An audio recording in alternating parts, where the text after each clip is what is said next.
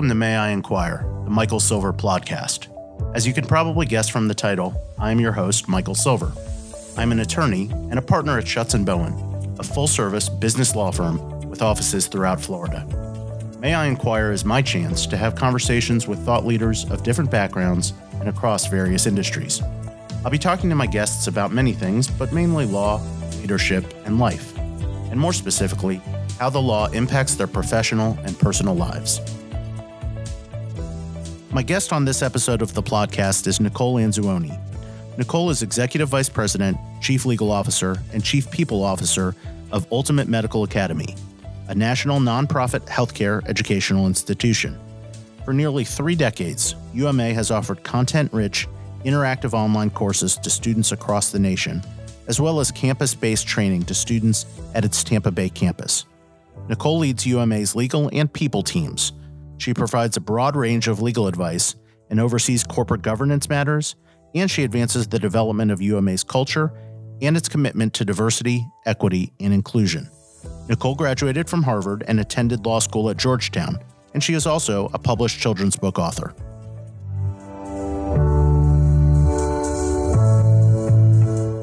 Nicole Anzuoni, welcome to May I Inquire. Thank you, Michael. It's great to be here. Well, thank you. Let's set the stage with a discussion about UMA. First of all, tell us what UMA really is.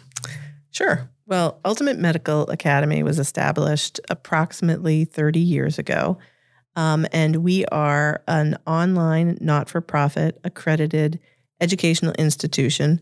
And our mission is to equip and empower students to excel in the allied health professions. What do you mean by allied health professions? So when people think of healthcare, I think people often, rightly so, think of doctors, nurses, doctors' offices, hospitals. And it takes a lot for those types of organizations to work and to run smoothly. And the allied health professions kind of provide that foundation from which larger institutions like hospitals and doctors' offices can function and allows doctors, nurses, pharmacists, et cetera, to do their work. So, allied health for us are the medical billing and coding specialists, the medical assistants, the pharmacy technicians who provide that support that keeps the trains running. They make the system go. They do. Yes. You mentioned you've had 72,000 students come through UMA. Mm-hmm. Can you talk a little bit more about who those people are, what your typical student looks like, um, where they come from? Our students are usually adult learners who are transitioning to a career in the allied health professions. So, our typical student is often a woman um, in her 30s, managing and balancing a family, job responsibilities, as well as school, looking to make this transition into the growing healthcare field. Again, with our focus being on the allied health professions. How does UMA work with employers in the healthcare fields to to make sure that when your students graduate, that they're going out into the workforce and putting that education that UMA has given them, putting that to work? So, this is, I think, a real differentiator for UMA. This is where I think we go from being more than just a school. UMA is committed to our students. So I wanted to mention our kind of ethos of care and that it starts really early on in the student's journey. And when they are ready to graduate and go out into their their profession, that they've joined our school um, to help them make this transition, we're there to help them. And our career services team, which is what we call um, that department, actively works with healthcare employers to know their current and future talent needs. So we're working with Walgreens, with CVS, with Ciox, with other companies like that who are dealing with a shortage of healthcare workers. And we need to know what they need. What does their talent need to look like? And our career services team, in combination with our education department, works to provide the curriculum and the skills and experiences that those allied health healthcare providers will need in their talent. We have hundreds of people dedicated to getting our team members jobs And knowing that the way that we have equipped them, the way that we have educated them and provided them experiences will fit with the needs of employers today and in the future. UMA is a nonprofit institution. Mhm. So, how does UMA generate the revenue to fund its education, to fund its um, career services, Mhm. to do all the different things UMA does to train, equip, employ people in the allied healthcare fields? Where does the money come from? well, we have a number of revenue sources, but our primary one is through uh, the Title IV funding program from the U.S. government. Um, those are things like Pell Grants um, that you probably heard of, and a lot of our population uh, qualifies for those types of grants. And so um, our revenues come from the federal government, and because of that, uh, we are highly regulated and we take that responsibility very seriously. You know, my my title is chief legal officer as well as chief people officer, and um, we are very diligent in our compliance efforts because the government is entrusting us with their funds. And so they expect certain behaviors, they expect certain outcomes, not just at the federal level, but at the state level and with our accreditor. Um, and we work very hard, and we're very pleased that uh, we meet those benchmarks that are required of us to accept those types of funds. Um, our placement rate, so meaning where we place our students in jobs, is over 70% per program. We're very proud of that. You mentioned earlier, Nicole, that your students may have transportation issues, wardrobe issues. I wonder if you could expound on that a little bit and explain what some of the issues these students are dealing with um, and, and how UMA helps with that so that we have a better understanding of, of who these people are, who you're training, educating, and putting out into the workforce. Sure. Our students are typically um, women in their 30s who are balancing family responsibilities, a job, as well as school. And as we know, as people with families, things come up. And so oftentimes our students might not have access to transportation that will help them get from point A to point B. And point A might be their home, and point B might be the interview that's going to get them their job that is going to help them transition to their next um, position and career. So we have a partnership with Uber to help get our students um, from point A to point B. Um, wardrobe. We have students um, in our Clearwater uh, campus, on our Clearwater campus, and we have um, basically a department store where they can go and get professional level clothes and shop. And we have lots of very stylish people on our team who love to help ensure that our students feel confident, and wardrobe helps with that. Um, childcare, another issue that our students deal with, as many people do.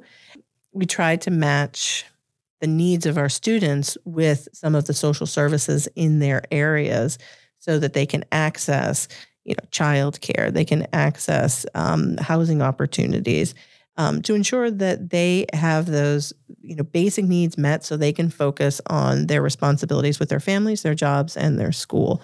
Um, and again we think that that is very resonant with not only our students but our team members really like that we help so much that we walk the walk of making care the other half of education.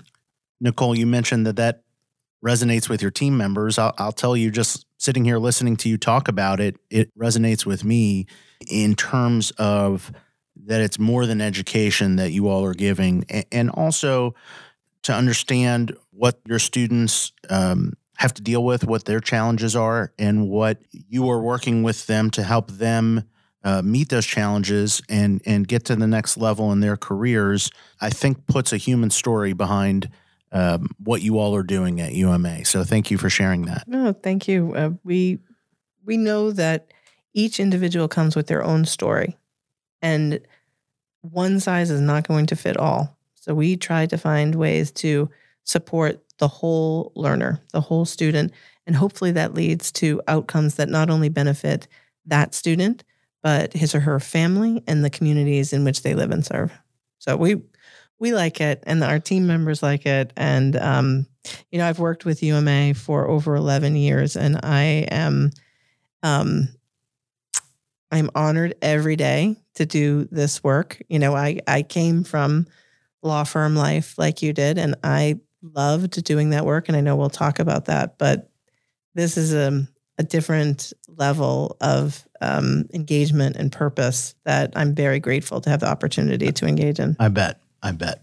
Prior to the pandemic, uh, UMA had a in-person training as well as an online education model. Mhm.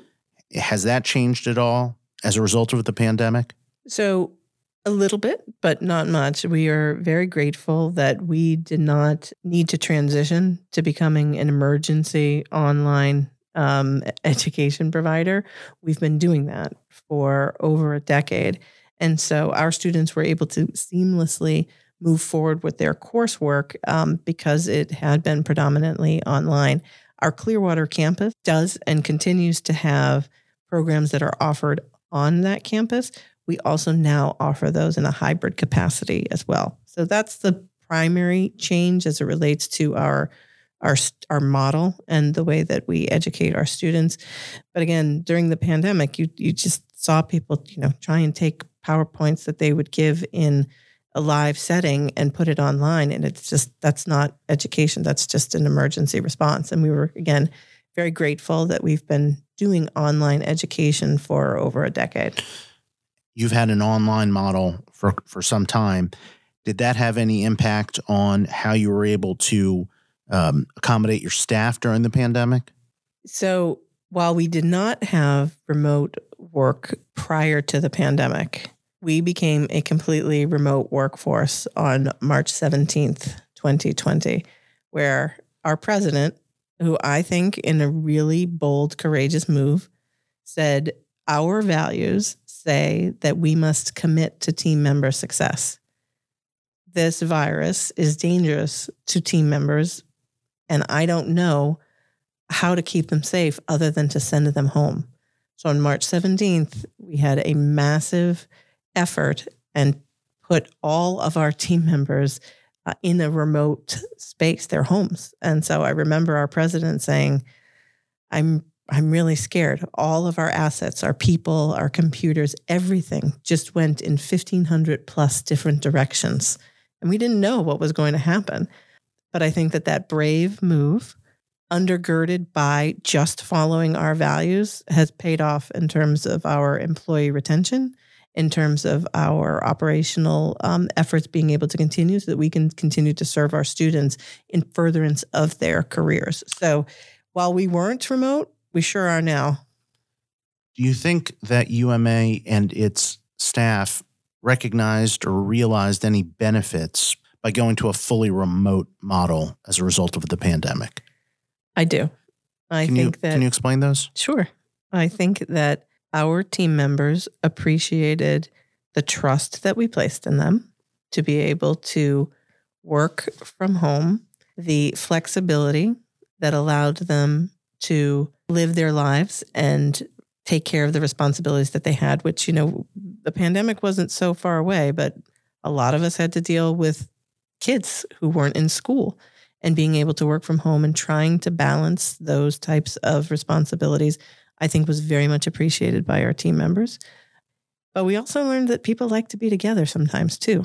And so we are trying to be more purposeful as we slowly reopen our offices um, about why we gather. Why do we come together in a space? And it might not be to work every day, it might be to learn, to train, to get inspired. Before talking about your current roles at UMA, I'd like to talk to you about your path to UMA. You're a Harvard graduate, and I wanted to ask, what's the Harvard experience like? Um, well, I grew up in the shadows of Harvard in a uh, oh my gosh, my Boston accent just came out there in a in, in a blue collar suburb of Massachusetts called Revere, and I think I was prepared for the Harvard experience uh, from an academic um, perspective. It is it's a lot to handle all the history, all of the you know the magnitude of things that have gone on there and through there. Um, and I think that that was probably um, one of the more challenging things for me to um, experience. Did you go straight to law school out of college? I didn't. I worked in Massachusetts state government in a few positions. I believe I took three years off in between to work, and that was really fun. I've always liked um, politics, and politics in Massachusetts is particularly fun. Um, you know, I, I think I got a, a bloody nose here or there in my time, but I think that that experience was really helpful in understanding how the law plays into the legislative work and some of the other regulatory work that I was doing prior to law school. It wasn't completely foreign to me as I entered law school.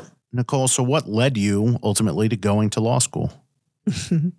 well, I probably have a story like many of your listeners have, which is I have a an aunt who's actually retiring next month, who, um, like many of our students, um, while not in the allied health space, but she was working at Massachusetts General Hospital during the day, and at night she was going to Suffolk Law School, and she lived with us, with my parents and my grandmother and my sisters and me, and I just thought she was the coolest. And so she inspired me to go to law school. And then, you know, as I as I proceeded through my academic career, I realized that like it just fits my personality. You know, I'm detail oriented. I like collaboration. So I'm a corporate lawyer. Consensus might as well be my middle name. And so it would all kind of fit. After law school, I know you practiced corporate law at two very large, prominent law firms in New York. What was that experience like being in one of the biggest financial centers in the world, working at very large law firms? So, again, I'm sure, like many of your listeners, I love to work. Um, and so, working at you might be being too presumptuous about our listeners, but that's fine.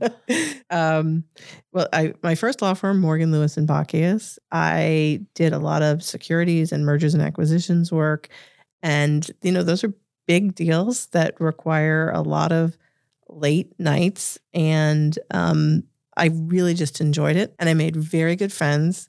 I learned a lot um, about myself, about the law, and I, I just really enjoyed the requirements of rigor that the law firm um, just expected of everybody. And from Morgan Lewis, I moved on to Epstein, Becker, and Green, um, where I continued to practice and do mergers and acquisitions and a little bit more employment law, which was fun. Um, but it it's it's still always a lot of work. You know, any deal or any case, it can be a large amount of money involved or a small amount of money involved. It's usually pretty much the same in terms of what lawyers have to do. It, look, it's a lot of work. But as I mentioned, why did I go to law school? Well, it fits my personality and I really like to work. You're a sick, sick person. I know, Nicole. I know, I know. But I'm trying to find more balance. So you enjoyed these jobs and the rigor and the work, but you left. So what led to your transition from private practice mm-hmm. in large law firms to an in-house legal position? So one of the partners who I worked with at Epstein Becker and Green um, founded UMA, and um, it was a much smaller organization back then. And over time, I, I joined UMA as part of the in house legal team.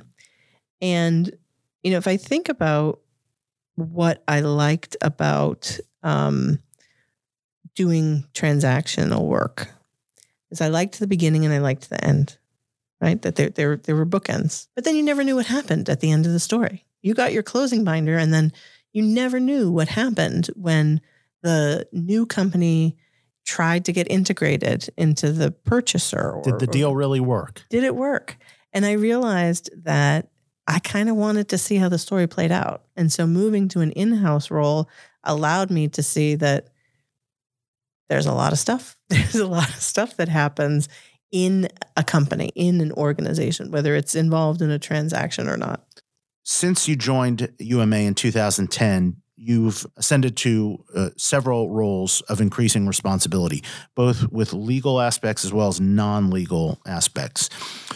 I want to talk to you about those, but I'm I'm interested to know what you find the, the biggest difference to be between being a, a private practice lawyer and an in-house lawyer. I know when you're in private practice, you have many different clients at any one time.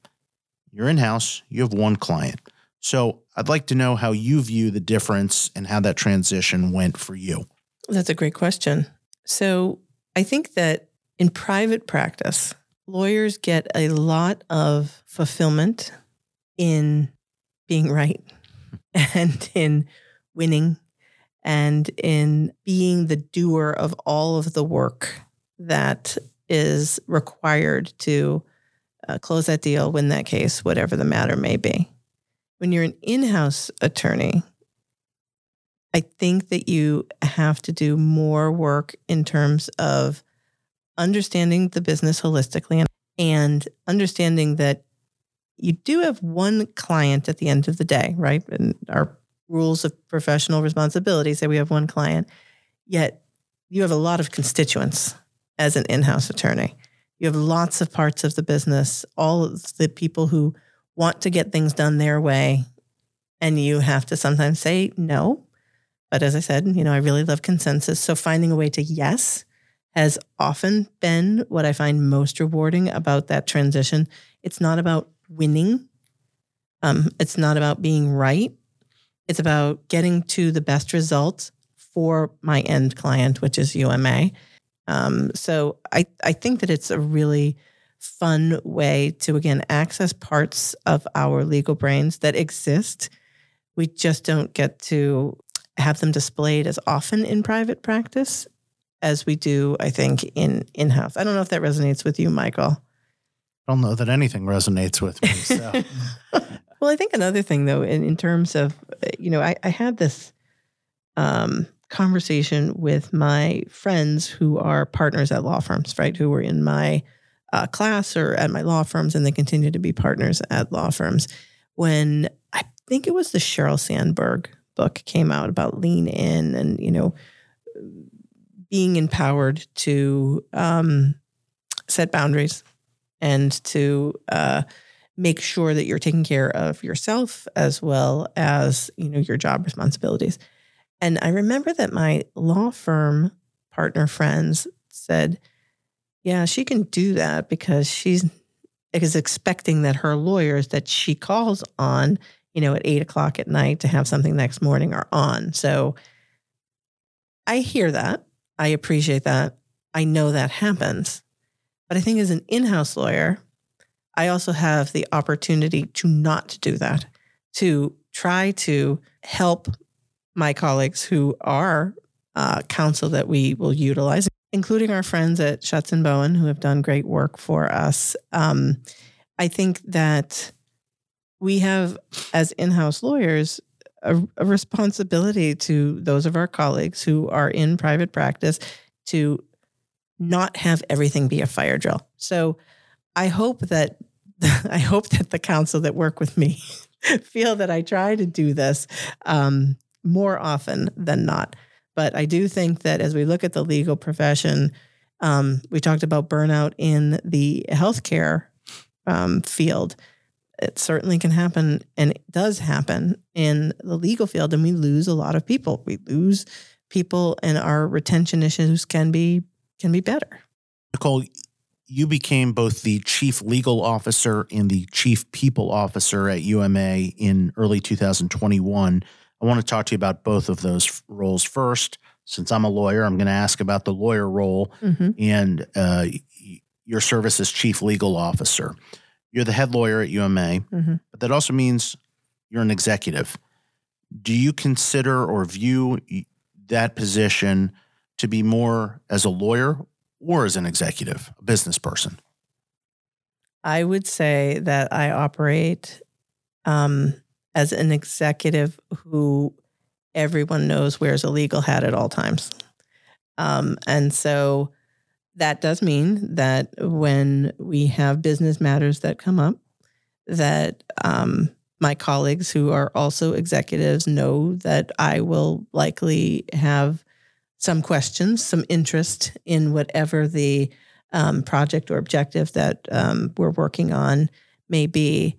But my goal is not to say no. My no, my goal is not to be an obstacle to progress of the organization. It is to find a way that reduces risk for the organization and yet allows the organization to meet its goals in service of our students, graduates, and our team members. How do you decide in overseeing the legal department, but also being an executive? How do you decide what needs to be passed up to you to decide from the lawyers who work for you? And by the same token, how do you decide what needs to be advanced from you to UMA's president or its board of trustees? Mm-hmm. I'm very lucky to have a very strong team, and I have a strong team of people who have been with the organization for a long time. And so we have a good working relationship. They know me, they know what I'm going to want to see, and they know what I want them to advance.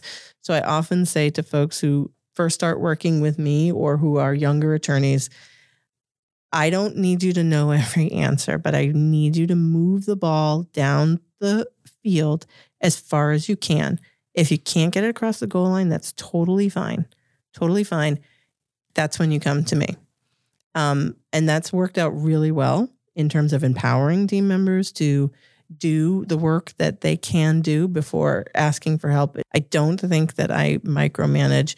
Um, that's a challenge for any lawyer, right? I lawyers don't like to give up control. No. So the transition then became to working with people and ensuring that they were doing the work that was appropriate to them, that was going to be most imp- impactful to the organization.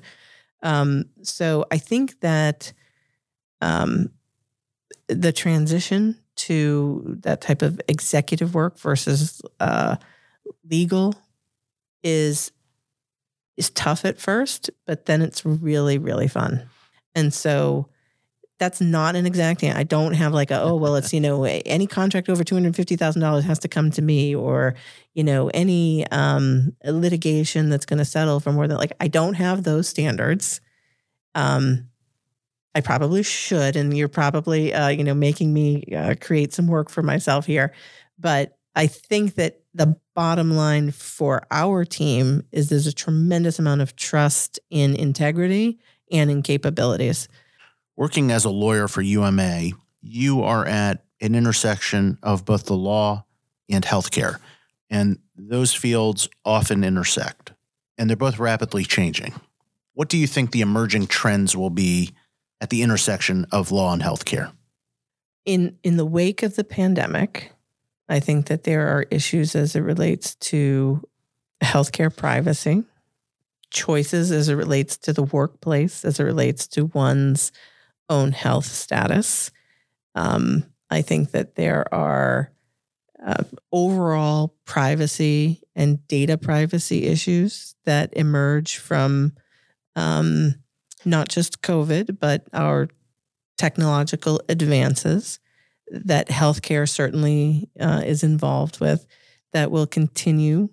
I think that the responsibility of the legal field in um, as it relates to healthcare is similar to what I talked about as it relates to UMA, which is finding a way through this maze. Yes, things must be protected. Yes, people must feel, feel safe about their data people must be able to make decisions that are right for them. Employers must be able to um, create workspaces that are safe and yet productive. And I think that the legal profession, and that's where I'm going to talk from, right, with that hat on, um, has an opportunity to thread the needle on all of those things. Um, but I, I think that our profession is particularly skilled at finding a way through the maze. And so I would look to our legal colleagues. You are also the chief people officer at UMA. Mm-hmm. What is that?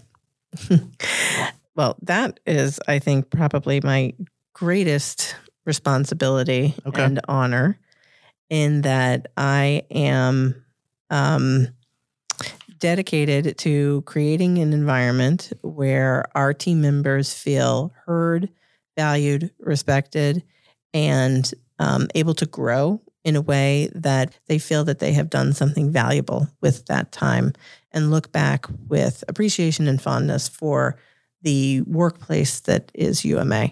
Um, being the chief people officer, yes, it relates to people, but it also, as I said, is about creating an atmosphere, an environment, a culture of what are the norms to work here? What do we expect? What do we not tolerate? Um, what if you work for UMA should you know is what will be an outcome and it's consistent. People are um, able to see from point A to point B. This is where their career will grow, um, and that culture driving is really fun and really hard. Um, and I think that that creates a lot of excitement for me. But when you're dealing with humans, it can get really challenging. Sticky. it can get sticky. We've talked about culture, diversity, equity, and inclusion, or DEI, and we've talked about uh, work life balance. Mm-hmm. Those are a lot of ingredients.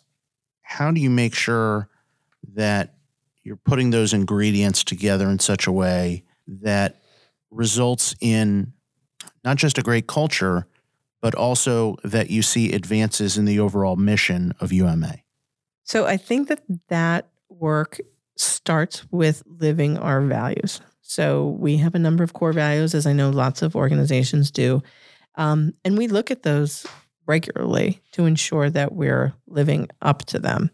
And so I think having a strong set of core values that is a living, breathing document. It's not just something that you post to the wall and people read every once in a while.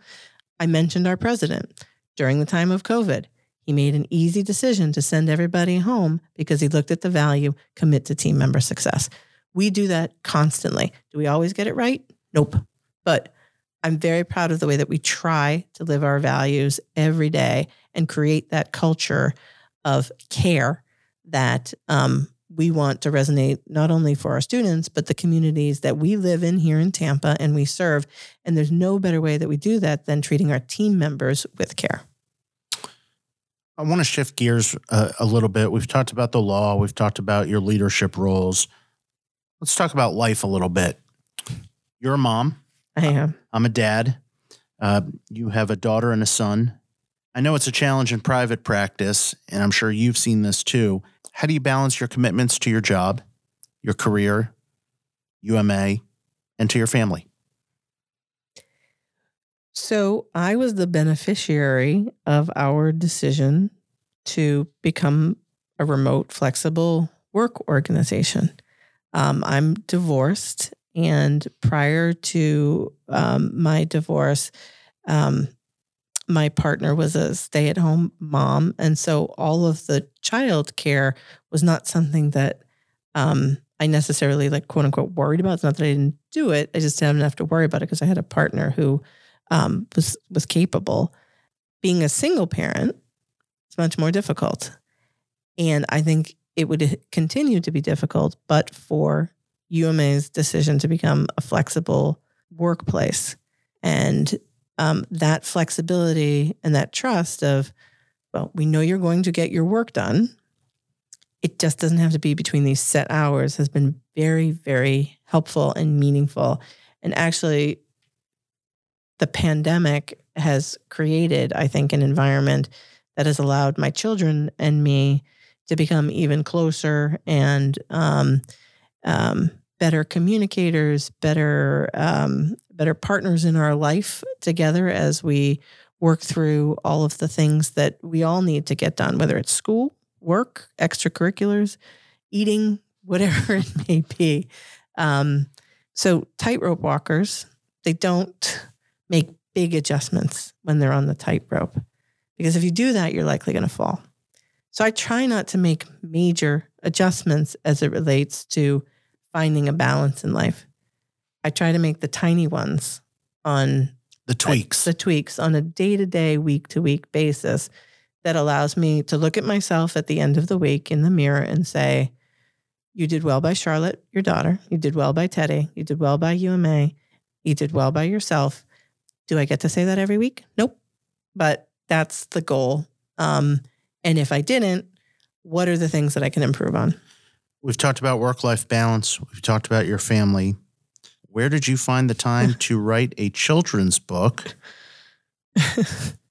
and tell us a little bit about it. Sure. Thank you. Thank you. So, um, I used to live in New York. I lived um, on Staten Island, and my apartment overlooked New York Harbor. And when Charlotte, my daughter, was a baby, she often, as babies do, had a hard time falling asleep. And so we would go out to the balcony in my apartment and we would look out at New York Harbor, which is pretty busy and pretty fun. And so one day on a flight from New York to Tampa to come to UMA, um, I wrote a poem about what we saw in New York Harbor that would help calm Charlotte down. And I worked with an illustrator who was excellent um, and created a book about the stories that Charlotte and I would see as we looked out into busy New York Harbor as I tried to get her to calm down. And it is a published book, right? it is. And what is it, it is, called? It's called When I Look Out My Window. And are there any future books on the horizon? Well, her brother Teddy feels very slighted that there is no book for him. So uh, I have a feeling that something will emerge from that uh, request Nicole, thank you for for joining me on the podcast. Uh, as we do with all of our guests, we'll be making a charitable donation uh, in your name. So, who are we contributing to, and why don't you tell us why that organization is important to you? Super. First, I want to thank you, Michael, for having this podcast. I think it is a really unique and yet effective way to communicate about all sorts of issues that um, our community and our profession face. And um, I well, think that you. have done a great job, and I, I, I look forward to to listening to the podcast going forward. Um, I would like to make the donation in memory of a UMA team member. Her name was Ilyasha Hood. Uh, she worked uh, on my team for a number of years in the people and culture function, um, but her many years were cut short at age 28 by breast cancer. She was a tremendous advocate for um, cancer awareness. We did the um, Making Strides walk for breast cancer awareness here in Tampa. We had the largest team in the nation. Um, unfortunately, Ilyasha lost her battle last year, um, and her homegoing service was one of the more emotional events I've ever attended. Um, but she would want us to to go on and keep keep working to ensure that people did not have the same outcome as she did. So I would be most grateful uh, if if we could make a contribution in memory of Ilyasha Hood to the American Cancer Society. We will be more than glad to do that, and, and thank you for telling us about her and her story and the impact she had on you, Nicole. Thank you. I think we've reached the end. I want to thank you for joining me. It's been a pleasure talking to you. And um, thanks for being here. Thank you so much. This was wonderful. I appreciate it. Thank you. Well, that's a wrap for this episode of May I Inquire. I hope you'll join me for future conversations.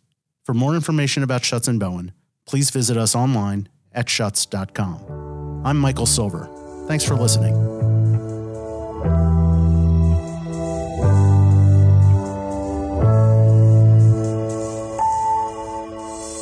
This podcast should not be construed as legal advice and is intended for general informational or educational purposes only.